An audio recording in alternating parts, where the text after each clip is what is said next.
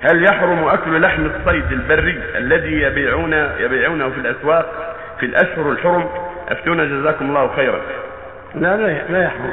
يعني الصيد البري ما يحرم على الحريم المحرم ولا غيره إذا كان واقفا لأجله فلا يحرم عليه ولا على غيره. وإنما يحرم صيد الحرم صيد المحرم. الصيد اللي يصاد في الحرم هذا حرام ميتة. والصيد اللي يصيده المحرم كذلك حرام ميتة.